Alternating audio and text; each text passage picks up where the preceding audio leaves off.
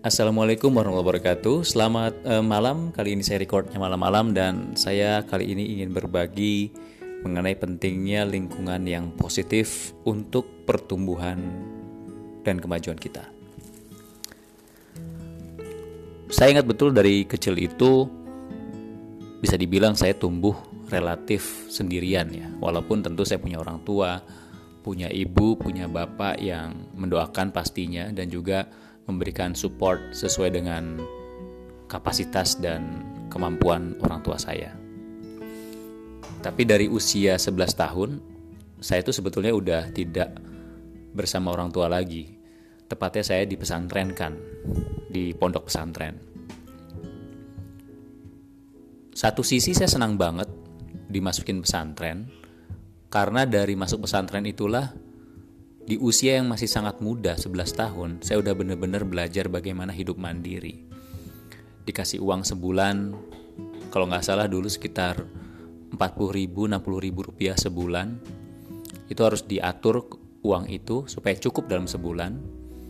Uang jajan ya, karena kita di pesantren uh, uang makan ada sendiri dan itu sudah dimasak, dimasakin di pesantren, ada dapurnya. Jadi tinggal datang aja, uh, sarapan ada, makan siang, makan malam ada, dan juga uh, makan siang ada. Tapi uang yang bulanan dari orang tua itu tentunya harus dikelola juga karena kan kita perlu jajan ya. Bagaimana caranya uang yang ada itu bisa cukup dalam sebulan atau bahkan bagus lagi bisa ditabung. Saat itu kalau untuk perbandingan uang bulanan itu berarti kan harus dibagi seharinya at least 2000 rupiah. Dan saat itu makan ya makan kalau kita makan di luar gitu itu sekitar 900 perak atau 1000 perak uh, satu piring. Artinya dengan 2000 rupiah kita bisa makan dua piring dengan menu yang cukup sederhana. Tapi ini kan kita bukan cuma buat jajan ya itu kan juga untuk beli kebutuhan sehari-hari seperti sabun peralatan mandi ya pokoknya kebutuhan sehari-hari lah atau juga ada keperluan-keperluan lain seperti seperti sendal dan lain-lain. Nah, jadi udah biasa tuh dari usia 11 tahun sendirian dan akhirnya mencoba belajar dari lingkungan sekitar, dari orang-orang sekitar dan juga mencari contoh kali ya, teladan yang baik. Nah, persoalannya kadang-kadang kita itu berada di lingkungan-lingkungan yang mungkin kita tidak ingin berada di situ, tapi kita harus berada di situ. Ada kalanya kita bisa memilih sebetulnya di setiap sekolah, di setiap di pesantren termasuk di antaranya. Kita bisa milih kita mau bergaul dengan siapa, kita ingin belajar dari siapa, dari ustadz siapa kalau di pesantren atau kalau di tempat lain dari guru yang mana atau dari teman yang mana, kakak senior yang mana. Nah itu kadang-kadang kita nggak bisa milih kadang-kadang ya. Tapi kalau misalnya teman-teman berada dalam posisi seperti itu, kita sebetulnya masih punya kemampuan untuk memilih, yaitu untuk memutuskan, oh nggak deh, kayaknya gue nggak bisa berteman dengan orang ini. Oh nggak deh, gue kayaknya nggak bisa belajar dari guru yang ini. Gue perlu belajar dari guru yang ini. Jadi kita harus ter harus terus mencari lingkungan, komunitas, atau guru yang kelasnya itu jauh di atas kita sehingga kita benchmarknya tinggi benchmarknya bagus. Nah belajar dari pengalaman saya juga, saya tuh karena terlalu random belajarnya dari macam-macam ya, akhirnya tuh tidak punya guidance yang fokus gitu. Harus bagaimana? Jadi bener-bener best in, berdasarkan insting sendiri aja, feeling sendiri. Aku ah, mau belajar ini, mau belajar ini, mau belajar ini.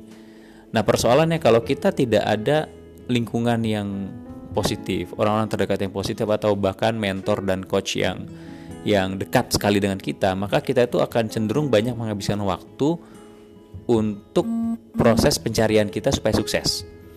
Nah, karena itulah pentingnya lingkungan yang sehat, lingkungan yang membangun dan juga mentor, pelatih, guru yang benar-benar bisa menggait kita untuk mencapai tujuan atau masa depan yang sesuai dengan kapasitas dan juga ketertarikan kita. Kalau dari awal, dari kecil kita udah punya seperti itu tuh, saya sih yakin ya, siapa pun itu akan bisa mencapai target hidupnya, tujuan-tujuan hidupnya, cita-cita hidupnya, itu bisa lebih cepat lagi dan lebih baik lagi. saya sendiri alhamdulillah semua cita-cita saya dari kecil sejauh ini tercapai ya tidak ada yang meleset gitu saya ingin main bola ya bisa main bola dan jadi kapten bolanya juga di beberapa tim uh, di beberapa tim yang saya pernah perkuat. Saya senang teater saya pernah latihan teater dan menjuarai berbagai kompetisi di bidang seni dan teater di uh, Jabodetabek ya Jakarta Bogor Tangerang Bekasi. Kemudian uh, ingin masuk negeri juga saya kampus uh, saya kuliah di kampus negeri melalui jalur UMPTN ya artinya ujian masuk yang konon katanya sih ketat. Kemudian ingin jadi wartawan alhamdulillah saya pernah bekerja menjadi wartawan dan di media-media yang menurut saya juga udah cukup lumayan ya cukup terpandang di Indonesia. Dan akhirnya saya juga ingin bekerja di Kementerian Luar Negeri menjadi diplomat dan itu juga tercapai. Ada tapinya nih ada tapinya.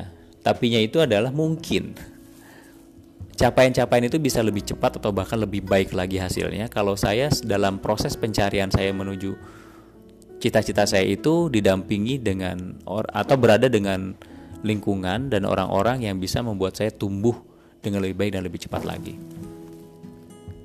Nah, dan itu menurut saya sebetulnya kita punya peran yang besar di situ ya. Kita nggak bisa pasrah aja kalau kita tahu ah kayaknya lingkungan ini nggak nggak terlalu bisa membuat gue bisa tumbuh lebih cepat lagi deh atau lebih baik lagi deh cepat putuskan untuk keluar dari lingkungan itu dan cari lingkungan yang lain.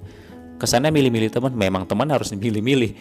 Teman itu nggak nggak boleh tidak milih-milih dalam arti gini kita boleh dekat dengan siapa pun tapi untuk teman yang dekat intens membangun yang kita benar-benar teman diskusi teman apa ya teman tumbuh bareng tuh harus kita harus milih. Nggak nggak mungkin kita nggak milih tapi kita tetap harus baik dengan siapa pun ya.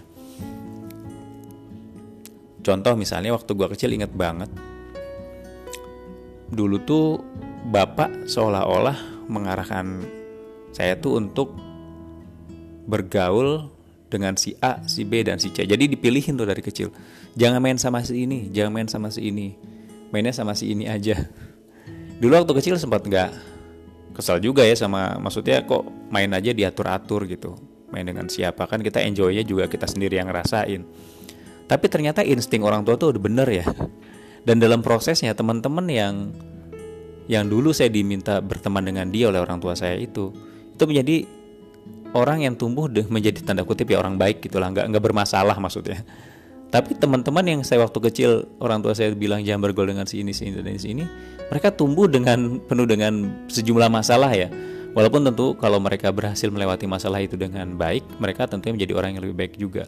Tapi poinnya adalah orang tua dari kecil udah mengajarkan saya itu untuk kalau bergaul tuh sebaiknya milih-milih jangan jangan asal main dengan siapa pun gitu karena bad bad influence tuh ada, pengaruh buruk tuh ada, pengaruh baik tuh ada.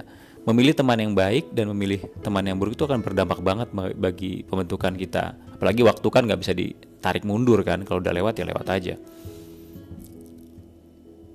Dan itu pelajaran yang benar-benar berkesan sampai sekarang dan sering kali teringat ya kalau misalnya sekarang tuh waktu yang ada setiap hari dihabiskan itu harus dipikir-pikir nih mau dihabiskan dengan siapa nih hari ini? Supaya setiap waktu yang digunakan itu benar-benar menjadi momentum saya atau mungkin juga teman-teman juga untuk tumbuh lebih baik lagi. Karena kita berhasil berteman dan bergaul dengan lingkungan yang positif sehingga kita bisa tumbuh lebih cepat, lebih baik dan sesuai dengan, dengan target dan capaian cita-cita kita masing-masing. Oke, okay, buat teman-teman semua jadi keep on searching, cari lingkungan yang sehat, teman-teman yang baik teman-teman yang membangun, dan juga coach atau mentor yang membangun. Terima kasih. Wassalamualaikum warahmatullahi wabarakatuh.